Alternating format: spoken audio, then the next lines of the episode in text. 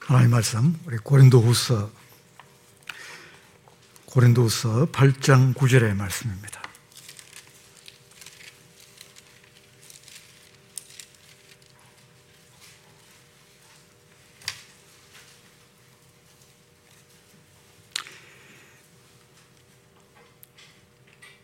고린도후서 8장 9절 말씀을 먼저 읽고 또 9장 6절에서 12절 말씀을 이어서 읽도록 하겠습니다.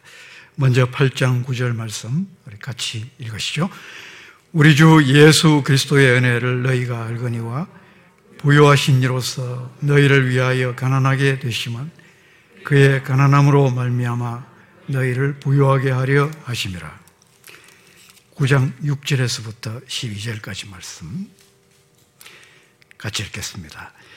이것이 곧 적게 심는 자는 적게 거두고 많이 심는 자는 많이 거둔다 하는 말이로다. 각각 그 마음에 정한 대로 할 것이요 인색함으로나 억지로 하지 말지니 하나님은 즐겨내는 자를 사랑하시느니라. 하나님이 능히 모든 은혜를 너희에게 넘치게 하시나니 이는 너희로 모든 일에 항상 모든 것이 넉넉하여 모든 착한 일을 넘치게 하게 하려 하심이라. 기록된 바 그가 흩어 가난한 자들에게 주었으니 그의 의가 영원토록 있느니라 함과 같으니라. 심는 자에게 씨와 먹을 양식을 주시나니가 너희 심을 것을 주사 풍성하게 하시고 너희의 의의 열매를 더하게 하시니니 너희가 모든 일에 넉넉하여 너그럽게 연보를 하면 그들이 우리로 말미암아 하나님께 감사하게 하는 것이라 이 봉사의 직무가 성도들의 부족한 것을 보충할 뿐 아니라 사람들이 하나님께 드리는 많은 감사로 말미암아 넘쳤느니라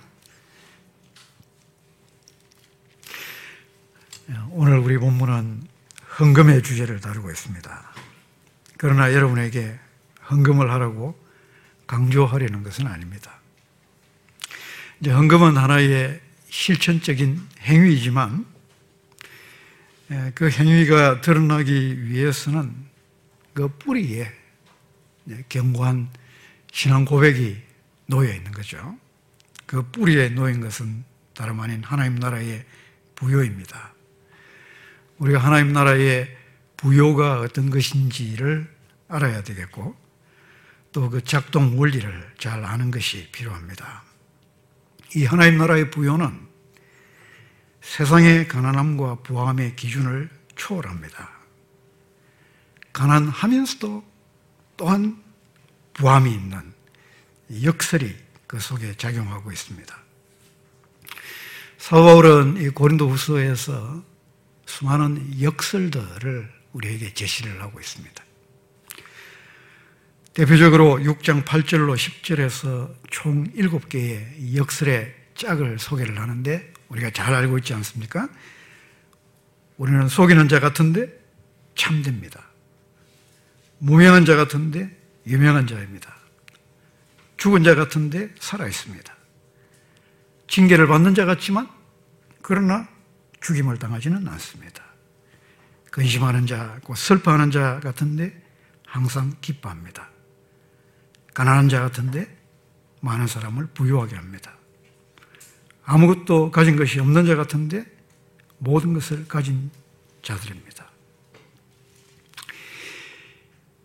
이게 세상의 시각에서 사도 바울을 바라보는 것, 또 우리 그리스도인들을 바라보는 모습하고 하나님의 관점에서, 하나님 나라의 관점에서 바라보는 모습이 대조를 이루고 있는 거죠.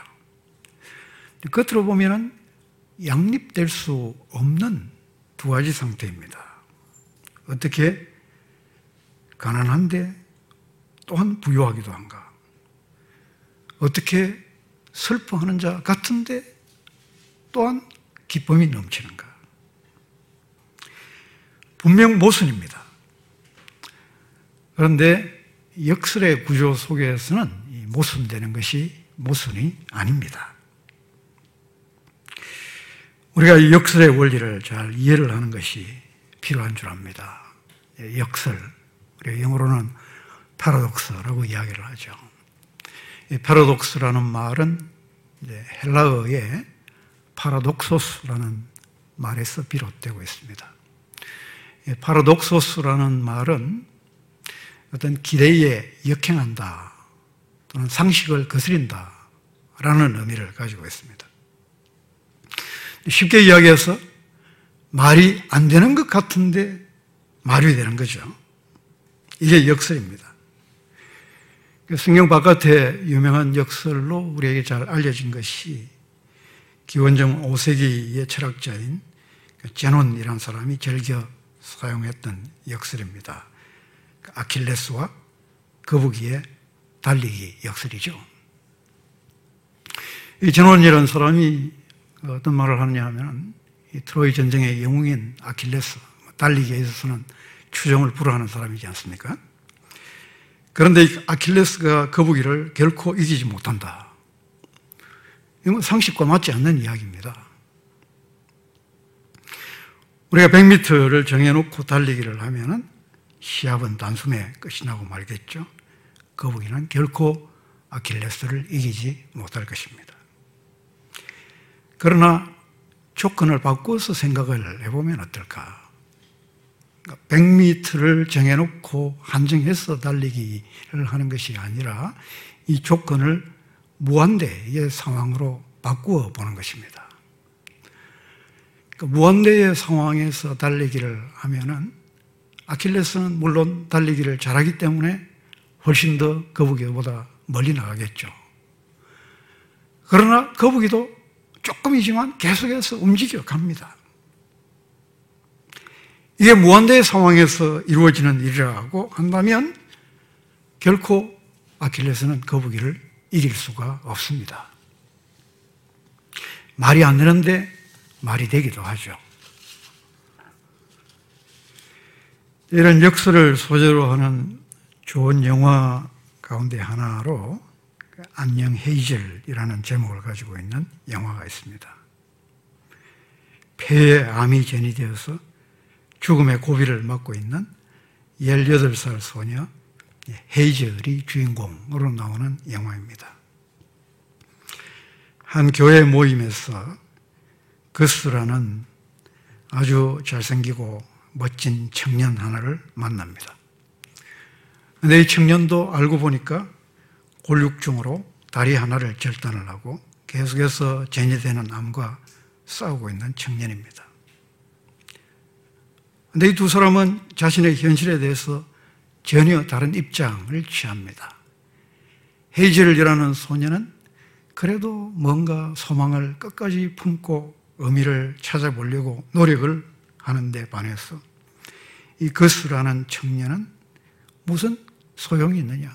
무슨 의미가 있느냐? 애를 써본들 우리에게 남겨져 있는 이 짧은 시간 안에 좀 무슨 의미가 있느냐? 이런 입장입니다. 헤이젤이 읽고 있던 책 하나를 매개로 해서 두 사람이 가까워지고 그 책의 저자가 살고 있는 암스텔담으로 함께 여행을 떠나게 됩니다. 만나보니까 뭔가 도움을 줄 줄 생각했던 이 저자는 전혀 도움을 주지 않고 아주 개박한 그런 성격의 사람이라는 것을 보게 됩니다. 결국 만남은 큰 실망으로 끝나고 수수께끼 같은 말 하나만 안고 돌아옵니다.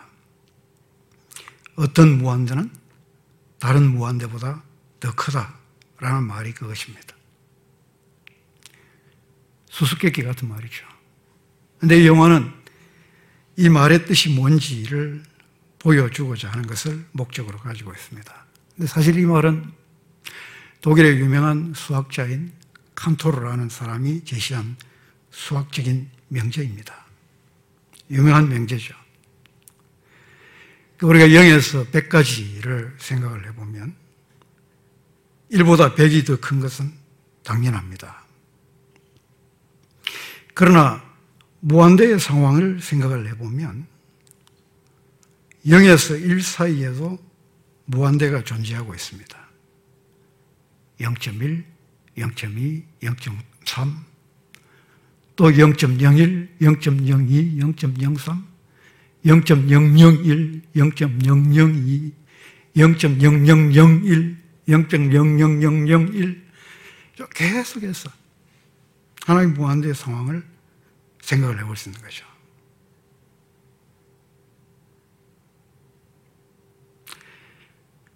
그래서 0에서 100까지의 무한대는 이 0에서 1까지의 무한대보다 더 클 뿐입니다. 이런 역설적 명제를 통해서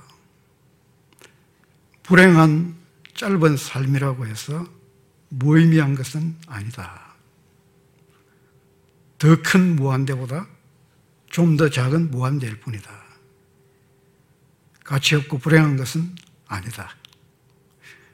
그래서 마침내 주인공들은 우리에게 주어졌던 작은 무한대를 발견을 합니다. 비록 짧죠. 남들이 60년 살 것을 어쩌면 6개월밖에 살지 못하는 그래서 더 큰 것이 주어졌으면 하고 바라기는 하지만 그러나 그 속에서도 짧은 삶을 값지게 만드는 것들, 것들을 채워 넣는 것이 중요하다 라는 것을 이야기를 해주고 있습니다. 네, 제가 뭐 영화를 소개하기 위해서 이 자리에 쓴 것은 아닙니다. 역설이란 것이 어떻게 돌아가는 것인가, 작용하는 것인가, 라는 것을 말씀드리고자 그래서 이 이야기를 네, 꺼낸 것입니다. 네, 그래도 꽤 감동이 되는 영화입니다. 시간 되시면 한번 보시기를 바랍니다. 우리가 방금 읽은 고린도스 8장 9절 말씀에 예수님께서 보여주신 한 역설을 우리에게 소개를 해주고 있습니다. 바울은 헌금에 대해서 이야기를 하는데 이 헌금을 여러 가지 이름으로 지칭을 하죠. 그 중에 하나가 은혜입니다. 그래서 8장 4절에 보면은 이 은혜와 성도 섬기는 일에 참여함에 대하여 라고 이야기를 하고 있습니다. 헌금을 은혜라고 부르면서 이 은혜의 원천이 되신 예수 그리스도와 연결을 시키고 있죠. 우리 주 예수 그리스도의 은혜를 너희가 알거니와. 그러면서 그리스도를 부유하신 이라고 소개합니다. 부유하신 이로서. 예수 그리스도는 부여하신 이로서 굉장히 압축적이고 간단한 문구인데 너무나 많은 의미를 담고 있는 문구입니다. 이 문구를 어떻게 읽을 것인가? 문법적으로는 하나의 분사라는 형태의 표현인데 일반적으로는 이 문구를 양보적 의미로 읽습니다. 다시 말해서 그가 부여하심에도 불구하고 부여하심에도 불구하고 우리를 위해서 가난하게 되셨다. 근데 꼭 이렇게만 읽어야 될까? 저는 좀 다르게 읽어보기를 원합니다. 바울이 특별히 고린도후서라는 이 서신 속에서 역설의 진리를 염두에 두고 또 역설을 많이 다루고 있는 점을 고려를 한다면 이 표현도 우리는 이렇게 읽어볼 수 있지 않는가. 양보의 의미보다는 이유를 나타내는 분사로 보는 것입니다. 그렇게 보면 그는 부유하시기 때문에 그는 부유하시기 때문에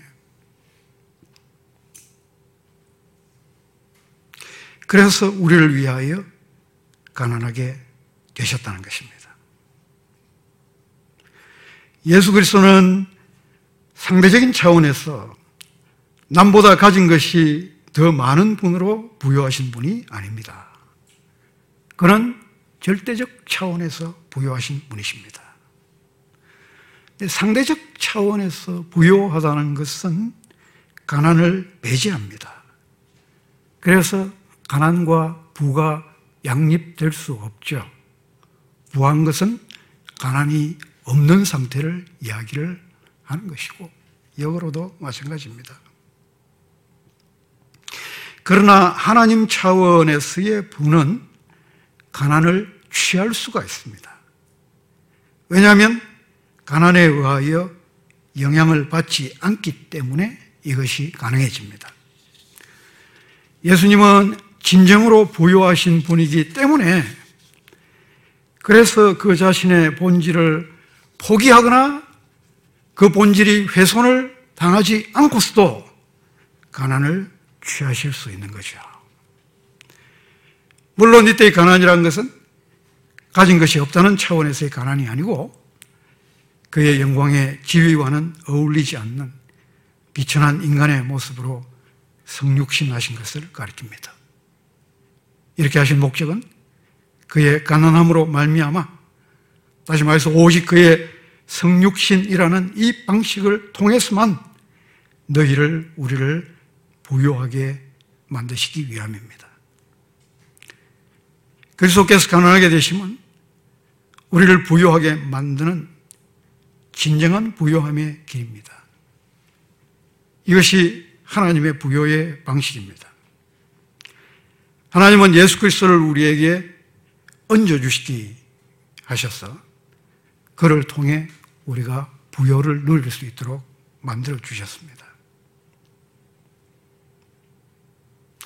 저는 이것을 하나님께서 우리를 위해서 그리스도에게 핸디캡을 주셨다. 이런 방식으로 이해를 해봅니다.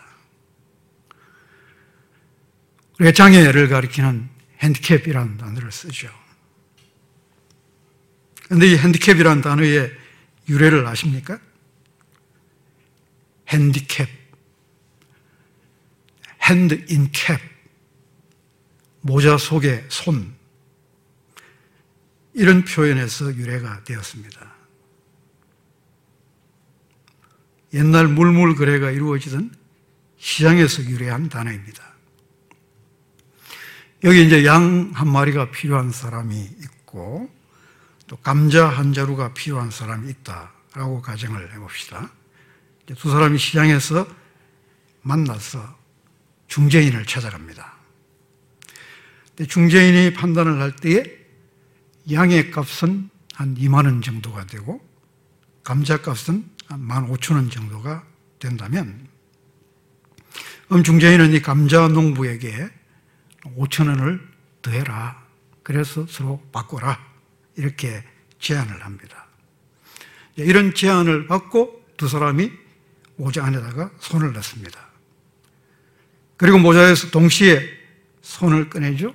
두 사람이 다 볼을 내면 거래가 성사가 되는 것이고 어느 한쪽이라도 주먹을 내면 거래가 깨어집니다.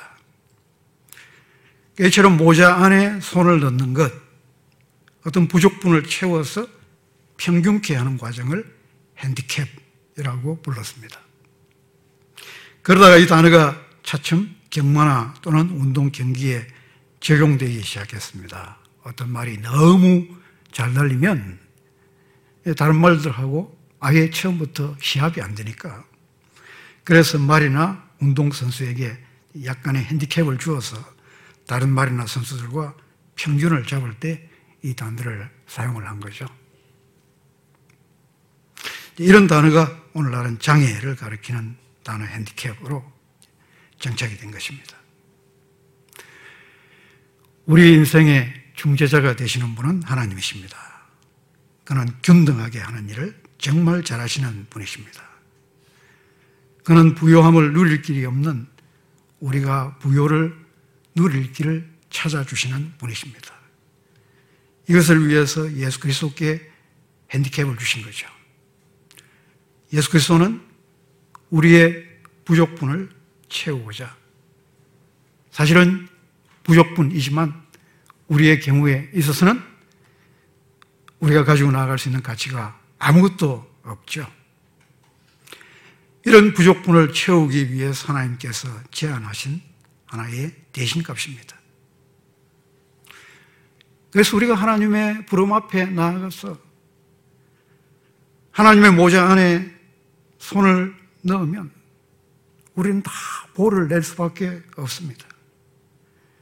그 속에서 우리를 위한 대신값으로 작용하기 때문에 우리는 우리의 조건에 구애받지 않고 하나님께서 채워주시는 하나님께서 얹어주시는 그의 나라의 부여를 누릴 수가 있게 되는 거죠. 이처럼 우리를 위한 대신값이고 하나님께서 얹어주신, 얹어주기가 되신 이 그리스도 때문에 우리는 이미 부유한 사람이 됩니다. 우리의 조건에 상관없이 우리는 이미 하나님 나라의 부여를 누리고 있습니다. 너희를 부요하게 하려 하심이라. 여기에 상대적 가치는 자리할 자리가 없습니다. 우리 중에 어떤 사람은 더 부여하고 어떤 사람은 덜 부여하고 그렇습니까? 그리스도 안에서 우리 모두는 다 부여합니다. 동일하게 부여합니다. 왜 그럴 수 있을까요?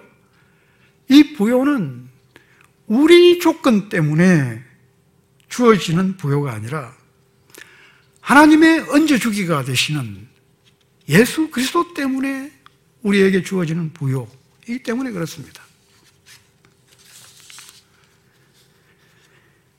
이런 이유 때문에 그리스도를 힘입고 우리가 드리는 것들도 상대적 가치를 추월합니다. 상대적, 상대적인 차원에서는 크다, 작다, 부자와 가난한 자, 항상 대립적 개념으로 작용을 하죠.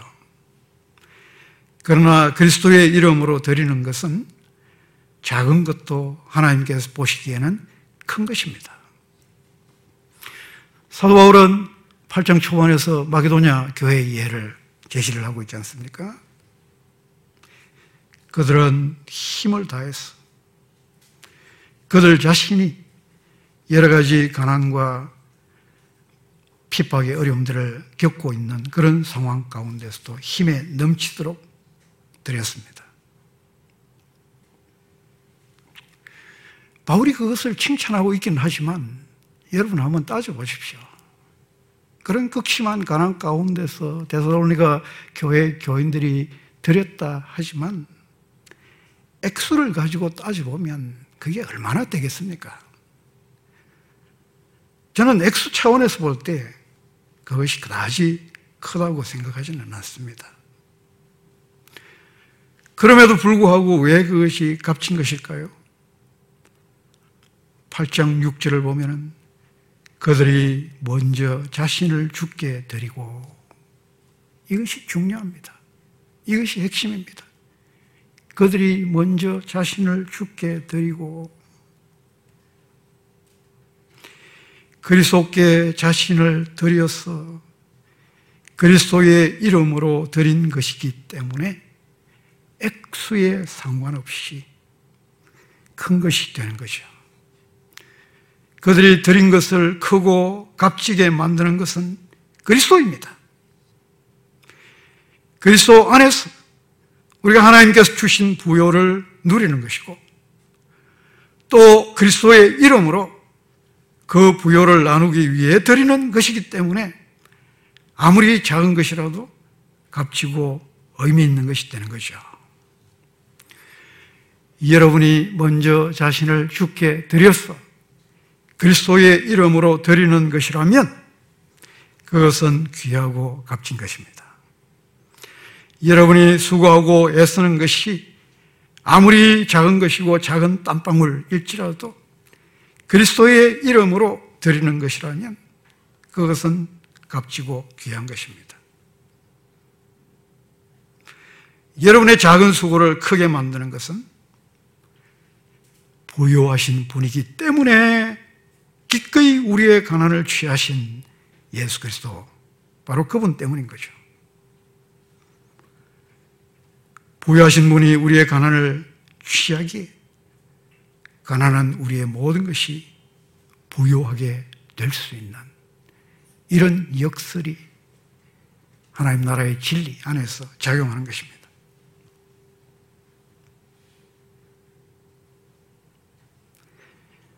그리스도 안에서 우리가 누리게 된 이 부유함을 9장 8절에 사도 바울이 이렇게 표현을 하죠.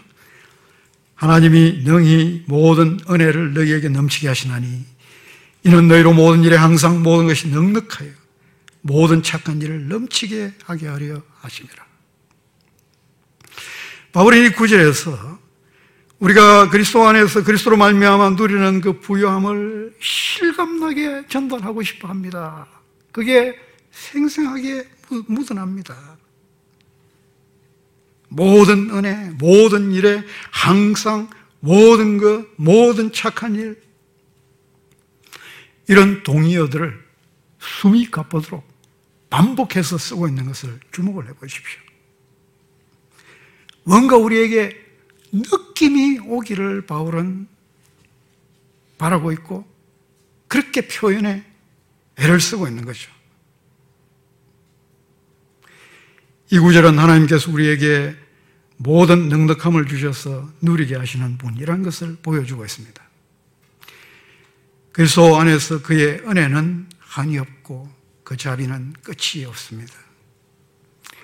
하나님은 그의 자녀들에게 넉넉함이 있기를 원하시는 것이요. 너희로 모든 일에 항상 모든 것이 넉넉하여 모든 넉넉함을 가져 이런 표현입니다. 하나님은 자신이 넉넉하신 분이기 때문에 그의 자녀인 저와 여러분이 또한 넉넉함을 가지고 누리기를 바라시는 분이십니다. 바울이 여기 사용하고 있는 이 넉넉함이란 단어, 대단히 특색이 있는 단어입니다. 바울은 이 헬라어 아우타르케이아라는 단어를 지금 사용을 하고 있는데 이 단어는 자족이라는 의미를 가지고 있는 단어입니다. 그래서 같은 단어가 빌립보서 4장 11절에 우리가 잘 아는 본문이죠. 내가 궁핍함으로 말한 것이 아니니라 어떠한 형편이든지 나는 자족하기를 배웠다. 라고 이야기를 할 때, 물론 이제 고린도 후서에서는 명사 형태로 쓰고 있고, 빌보스 4장 11절에는 형용사 형태로 쓰는 것일 뿐입니다. 그러나 동일한 단어를 사용을 하고 있습니다. 자족 이라는 개념을 가지고 있는 단어입니다. 바울이 여기 사용하고 있는 이 아우타르케이아라는 이 헬라어 단어는 고대의 그리스 로마 세계의 그 수화 철학자들이 가장 좋아했던 단어 가운데 하나입니다. 바울과 거의 동시대에 살았던 로마의 철학자 세네카라는 사람의 글 속에 보면은 이 자족이라는 단어를 아주 빈번하게 사용을 합니다. 어느 사람을 다 행복을 추구하는 존재로 보았는데 우리 인간이 행복을 누리기 위한 가장 기본적인 조건이 뭐냐? 다름 아닌 이 자족, 아우타르케이아이다. 라고 이야기를 했습니다.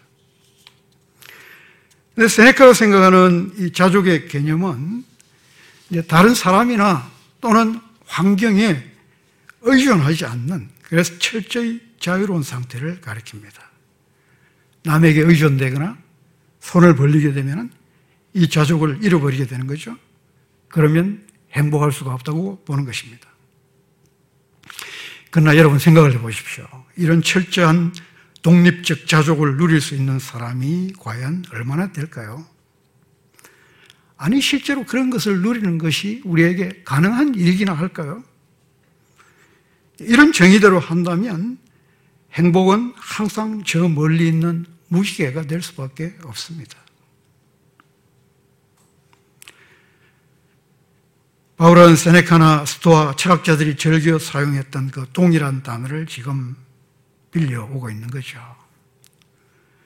그러나 바울이 생각하는 자족의 개념은 그들과는 전혀 다릅니다. 새로운 정의를 이 단어 속에 주고 있습니다. 우리의 자족은 하나님으로부터 나옵니다. 이 자족의 원천은 하나님의 풍성하신 은혜입니다. 그래서 8절을 시작하면서 바울이 하나님이 능히 모든 은혜를 너희에게 넘치게 하시는 분이다 라고 밝히고 있습니다. 이 하나님의 은혜의 결과가 우리가 누리는 자족입니다. 그렇기 때문에 우리의 자족은 우리의 철저한 독립 상태가 아니라 오히려 하나님을 철저히 온전히 의존하는 상태를 가리킵니다. 그가 우리에게 채워주신 대신값 되시는 예수 그리스도를 온전히 누리는 것을 이야기를 합니다. 비록 지금 저와 여러분이 자신에게 필요한 것들이나 원하고 바라는 것들 다 가지고 있지 못하다 할지라도 이미 그리스도로 여러분을 부유하게 하신 하나님을 전적 의지하는 가운데서 우리는 이 넉넉함, 이 자족, 이 자족의 비밀을 온전히 누리며 살아가는 거죠. 이와 같은 하나님 의존적 자족을 가진 사람, 이게 이제 그리스도의 핸디캡, 그리스도의 채워주기를 통하여 부여하게 된 그리스도인인데, 이런 사람은 자기만 만족하는 사람으로 머물러 있을 수 없겠죠. 왜냐하면 하나님께서 우리에게 풍성한 은혜를 주시는 목적은 우리 속에 선한 행위들이 풍성하기를 원하시기 때문에 그렇습니다. 하나님 안에서 자족을 누리는 사람은 감사할 줄 아는 사람이죠. 감사할 줄 아는 사람은 또한 감사를 나눌 줄 아는 사람입니다.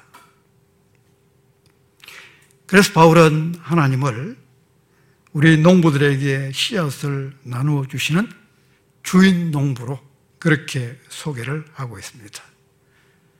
마스터 파머가 되시는 분이십니다.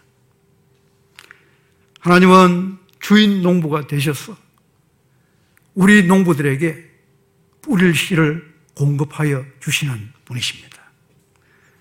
저와 여러분은 이 세상 하나님의 밭에서 하나님으로부터 뿌릴 씨를 공급받아서 그것을 풍성하게 뿌리는 농부들입니다. 하나님 나라의 농부들이죠. 하나님께서 우리에게 이 씨앗을 공급해 주실 때에는 우리가 그것을 그냥 가만히 받아서 내 몫으로 삼고 내, 나만 누리고 그냥 보존하고 있도록 하기 위하여 주시는 것이 아닌 거죠. 뿌리라고 주시는 것입니다. 뿌려지지 않는 씨앗은 결국 썩고 말 것입니다. 이런 농부들에게 하나님께서 더 씨앗을 주시지 못하시겠죠.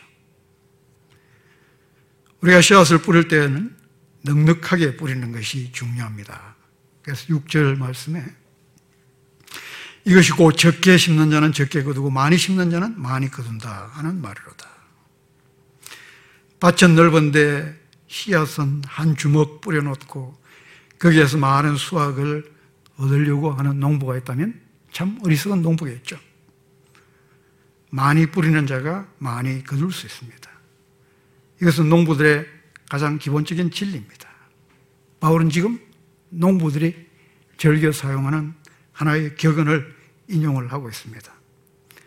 왜 바울이 갑자기 여기서 이런 이야기를 하느냐? 5절에서 보면은 연보에 대한 이야기를 하고 있지 않습니까? 너희가 전에 약속한 연보를 미리 준비하게 하도록 권면하는 것이 필요한 줄 생각하였노니 이렇게 준비해야 참 연보답고 억지가 아니니라. 여기 연보라고 할 때에 사용하는 단어하고 6절에서 많이 라고 말할 때에 포함되어 있는 단어가 동일한 단어를 쓰고 있기 때문에 그렇습니다. 헬라어로 율로기아라는 단어인데 연보라고 번역을 하긴 했지만 이 단어는 복을 가리킵니다. 블레싱을 뜻하는 단어죠. 사실 바울에게 헌금을 가리키는 고정된 하나의 단어는 없습니다. 그는 형편에 따라서 여러 가지 다양한 단어들을 사용을 하죠. 심지어 연보라고 번역된 단어조차도 같은 단어가 아닙니다.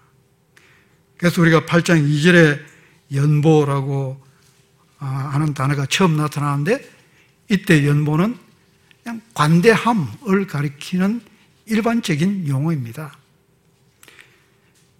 그리고 8장 20절에도 보면은 그에게 연보라고 표현을 하는데 이때 연보라고 할 때에 바울이 쓰는 표현도 그냥 그액을 가리키는 단어입니다. 9장 5절에 연보는 또 율로기아, 축복을 가리키는 별도의 용어를 씁니다.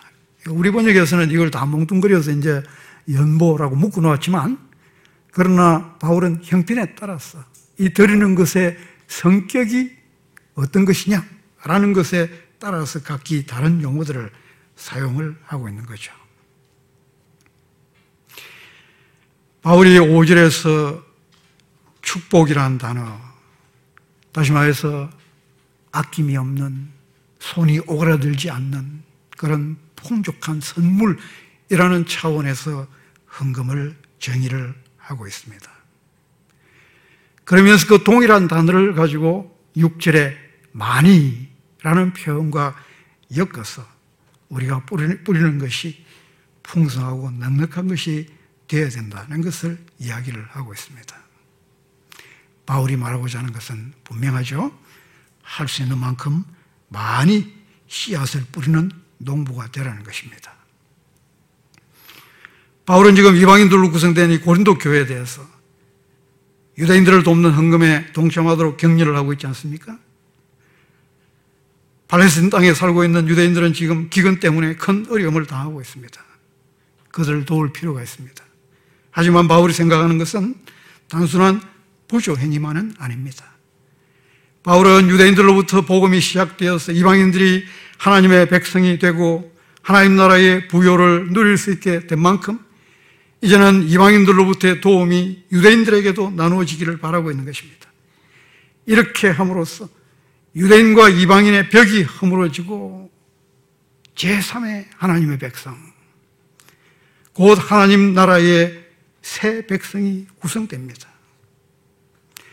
바울은 온 세상 속에 이런 하나님 나라의 새 질서가 도래했음을 확인하기를 원하고 있는 것입니다. 이것이 바울이 지금 행하고 있는 이 헌금 프로젝트의 밑바닥에 깔려 있는 하나의 출발점입니다. 바울은 하나님 나라의 부요를 유대인이든 이방인이든 이 세상의 그 어떤 민족, 그 어떤 사람이든 그 어떤 조건에 있든 누구든지 함께 누리는 이 새 시대가 도래했다는 것을 밝히고 있는 것이고 그 일에 참여하기를 바라고 있는 것이고 이것이 실천적인 방식으로 하나님께 드리는 이 일을 통해서 표현되기를 바라고 있는 것입니다. 저와 여러분은 다 동일한 한국 민족이긴 하지만 그러면서도 우리는 한국 민족을 넘어서서 하나님께서 만드신 제3의 민족의 일원입니다. 이게 이제 우리끼리만, 우리 민족끼리만 모여 있으면 잘 실감이 나진 않겠지만, 저는 정기적으로 카이스트에 있는 외국인 학생들 체플에서 설교 봉사를 하고 있습니다. 거기에 가보면 이게 실감이 납니다. 여러 나라에서 한국에 공부하기 위하여 모여온 이 재원들이 하나의 공동체를 이룰 수 있게 만드는 것은 예수 그리스도 뿐입니다. 그리스도 안에서 나라와 민족을 초월하는 새로운 신앙 공동체를 발견하는 것이죠. 우리는 지금 그리스도를 통해 가능하게 된 하나님 나라의 부요에 참여하고 있습니다. 이 부요를 우리는 실제적으로 느끼고 누리고 살아가야 됩니다. 하나님 나라는 인종이나 민족에 제한되지 않습니다. 그 안에는 유대인이나 헬라인이나 종이나 자유인이나 남자나 여자나 다 그리스도 예수 안에서 하나가 됩니다. 그래서 우리가 그리스도 안에서 서로를 돌아보고 도울 때에 우리 마음속에 하나님 나라의 부요가 전달되고 확장되는 것이죠. 이렇게 함으로써 더 많은 감사가 더 많은 사람들 속에 일어나서 하나님께 영광을 돌리게 되는 거죠. 하나님 우리가 넉넉하게 흩어 뿌리는 사람들이 되도록 우리에게 많은 것을 맡겨 주십니다. 많이 흩어 뿌리는 농부에게 더 많은 씨앗을 하나님께서 맡겨 주실 것입니다. 때로 우리는 이제 그런 생각을 하죠. 나는 나눌 만큼 충분히 가지지를 못했어. 또 더 나아가서 우리 형편을 원망하기도 합니다. 남들이 가진 것이 왜 내게는 없는 거야? 왜 세상은 나에게 불공평하기만 한 거야? 우리는 이런 원망을 품어서는 안 됩니다. 이건 자신이 스스로를 가두는 자기 생각의 감옥입니다. 스스로를 자기 생각의 감옥에 가두는 이런 불행한 사람들이 되어서는 안 됩니다. 오히려 우리는 감사하는 자세를 가지고 살아야 됩니다. 항상 기뻐하고 쉬지 말고 기도하고 범사에 감사하는 그것이 그리스도를 우리에게 얹어주기 하신 이 하나님의 뜻입니다. 우리는 어떤 조건, 어떤 상황 가운데서도 감사할 수 있습니다.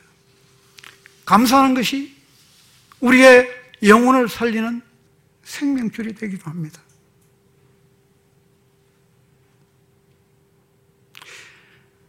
제가 몸을 움직이지 못하게 된 아내를 집에서 돌보아야 했을 때 가장 힘든 일 중에 하나는 목욕시키는 일이었는데 이 무거운 몸을 들어서 혼자 욕실에 옮기고 씻기고 참 보통 일이 아닙니다. 반드시 체크를 해야 되는 일 중에 하나는 배변입니다. 혼자서 힘을 충분히 주지를 못하니까 변이 빠져나오지 못하고 마지막 단계에 이제 뭉쳐 있는 이런 경우가 많습니다. 그러면 이게 얼마나 괴롭겠습니까? 달리 방법이 없습니다. 손가락으로 긁어내는 수밖에 없습니다. 조금 뭐 기분 나쁘게 들려도 용서해 주시기 바랍니다. 이런 일을 할 때마다 하나님 앞에 하소연을 합니다. 아버지, 이런 일까지 제가 해야 됩니까? 언제까지? 어디까지입니까? 그럴 때면 하나님께서 마음속에 조용히 일러주시는 말씀이 있습니다. 야, 이놈아. 손에 묻은 똥이야 비누로 씻어버리면 되지만 손도 닿지 않는 마음속 깊이 똥보다 더 더러운 것들, 그건 어떻게 처리를 하니? 그리스도의 피 묻은 손으로 씻어주지 않는다면 어떻게 깨끗하게 되겠니?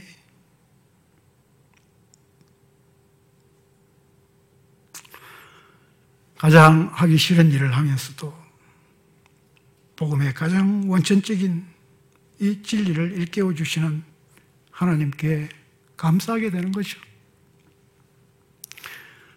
감사하니까 살아가는 거죠.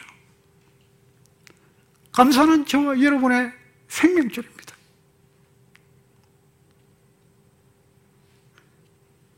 우린 감사하지 못할 이유가 너무 많다고 생각하는 때가 있습니다. 어쩌면 그런 것 같아 보이기도 합니다. 사업도 어렵고, 계획했던 일들이 뜻대로 잘 되지도 않고, 건강도 안 좋고, 모든 조건들이 별로 마음에 들지도 않습니다. 그러나 사랑하는 성도 여러분, 하나님께서 저와 여러분들에게 누리도록 주신 것들 돌아보면은 당연한 것은 아무것도 없습니다. 단 하나도 없습니다. 몇 년 전에 다리가 부러지는 사고를 당했습니다. 기가 막혔습니다. 아내는 아내대로 병원에 누워있고, 저는 제대로 병원에 입원을 했습니다. 꼼짝을 못하고 누워있는데, 많은 분들이 문병을 오셔서 물었습니다. 뭐가 제일 필요합니까? 뭐 먹고 싶은 것 있습니까? 뭐 교수시니까 뭐 책을 좋아합니까? 읽을 책 갖다 드릴까요? 그 당시에 제게 제일 필요했던 것은 소변통이었습니다. 꼼짝을 못하고 누워있으니까 그게 제일 아쉽더군요. 그런데 누구에게 부탁을 합니까?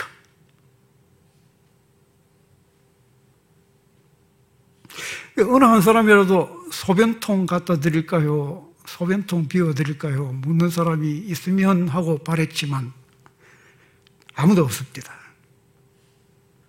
단 한 사람, 제자 중에 한 사람이 그걸 묻습니다. 알고 보니까 그 제자도 다리 골절을 경험했던 친구였습니다. 겪어보니까 아는 것이요.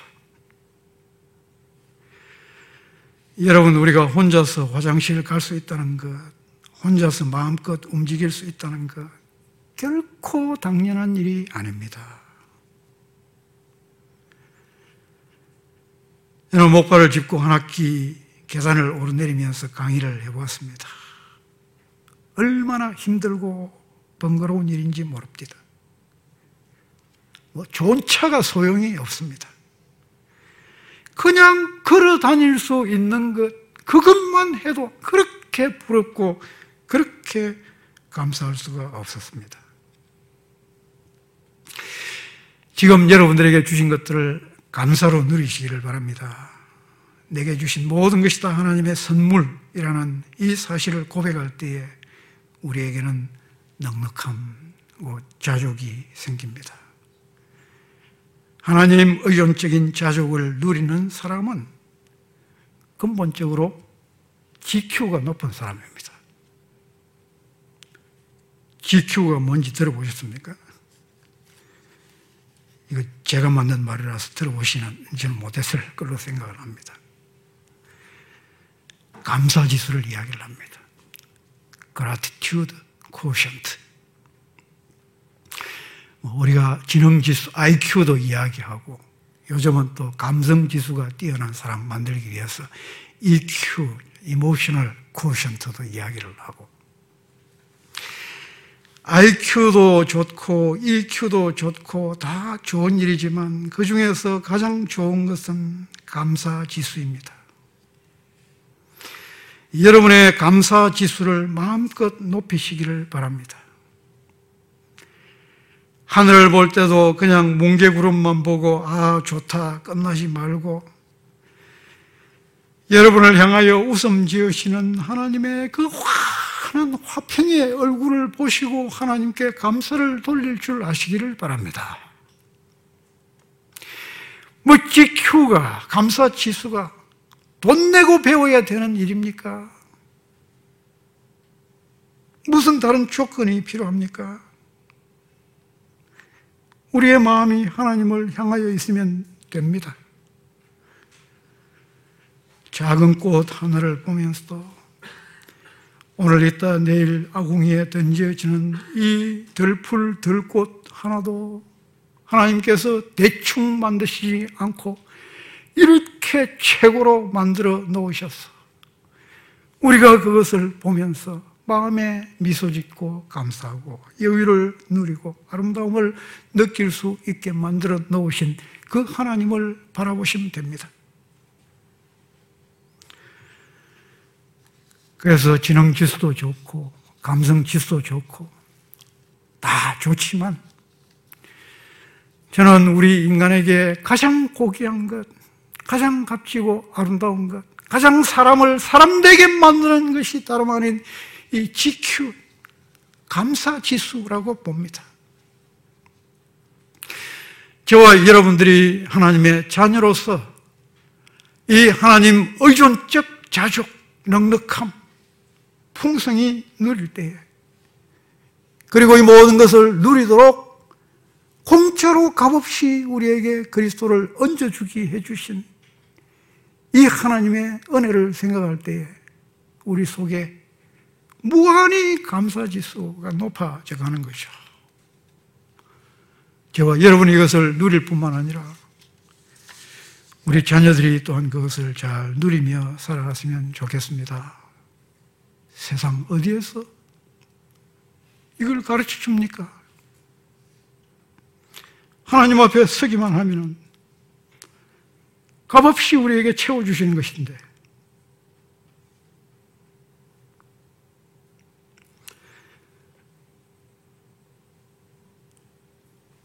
이런 자족의 마음을 가진 사람은 선한 일에 더욱 힘쓰는 사람이 되는 거죠. 하나님 나라의 부요가 전달되도록 그 부요를 나누는 삶을 살아가는 것입니다. 우리에게 값없이 주신 은혜의 씨앗을 아끼지 말고 뿌려야 됩니다. 저와 여러분은 다 은혜의 유통자가 되어야 겠습니다. 물이 들어오기만 하고 나가지 않는 막힌 저수지가 되면 안 됩니다.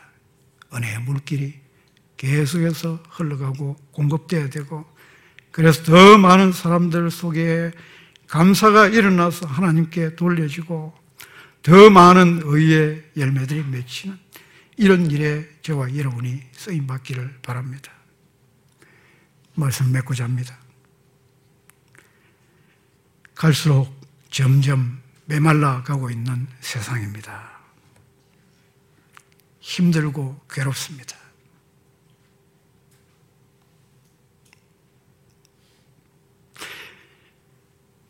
우리가 좀 더 나은 세상을 꿈꾸고 바라봅니다. 그러나 은혜의 단비는 저 멀리에서 오는 것이 아님을 잘 아시기를 바랍니다. 오늘 내게 있는 것들이 은혜의 기적임을 볼 줄 아는 눈이 열릴 때에 감사가 시작됩니다. 여러분 속에 있는 감사의 물줄기가 흘러가게 하십시오. 우리가 온 세상을 한꺼번에 다 적실 수는 없습니다. 그러나 나 주변에 한 사람만이라도 적실 수 있다면 세상은 달라질 수 있습니다. 많은 것을 가져야 나누어 줄 수 있는 사람이 되는 것은 아닙니다. 하나님 의존적 자족을 누리면서 살아가는 여러분의 작은 미소 하나, 따뜻한 말 한마디, 남의 피로를 볼 줄 아는 세심한 눈길 하나, 물 한 모금이면 충분합니다. 이것을 그리스도의 이름으로 드리면 작은 그것이 큰 것이 되기 때문에 그렇습니다. 우리를 부유하게 하기 위하여 하나님께서 얹어주신 이 대신값 그리스도 안에서 일어나는 기적을 우리가 누리며 맛보고 있지 않습니까? 하나님은 온 세상을 사용하셨어가 아니라 이 그리스도의 가치를 아는 저와 여러분 한 사람 한 사람을 사용하셔서 이 세상을 감사의 부요가 넘치는 세상으로 만들어가기를 원하십니다. 여러분 모두가 이런 하나님 나라의 신비한 부요의 통로로 아름답게 귀하게 영광스럽게 쓰임받게 되기를 주님의 이름으로 기원합니다. 기도하십시다.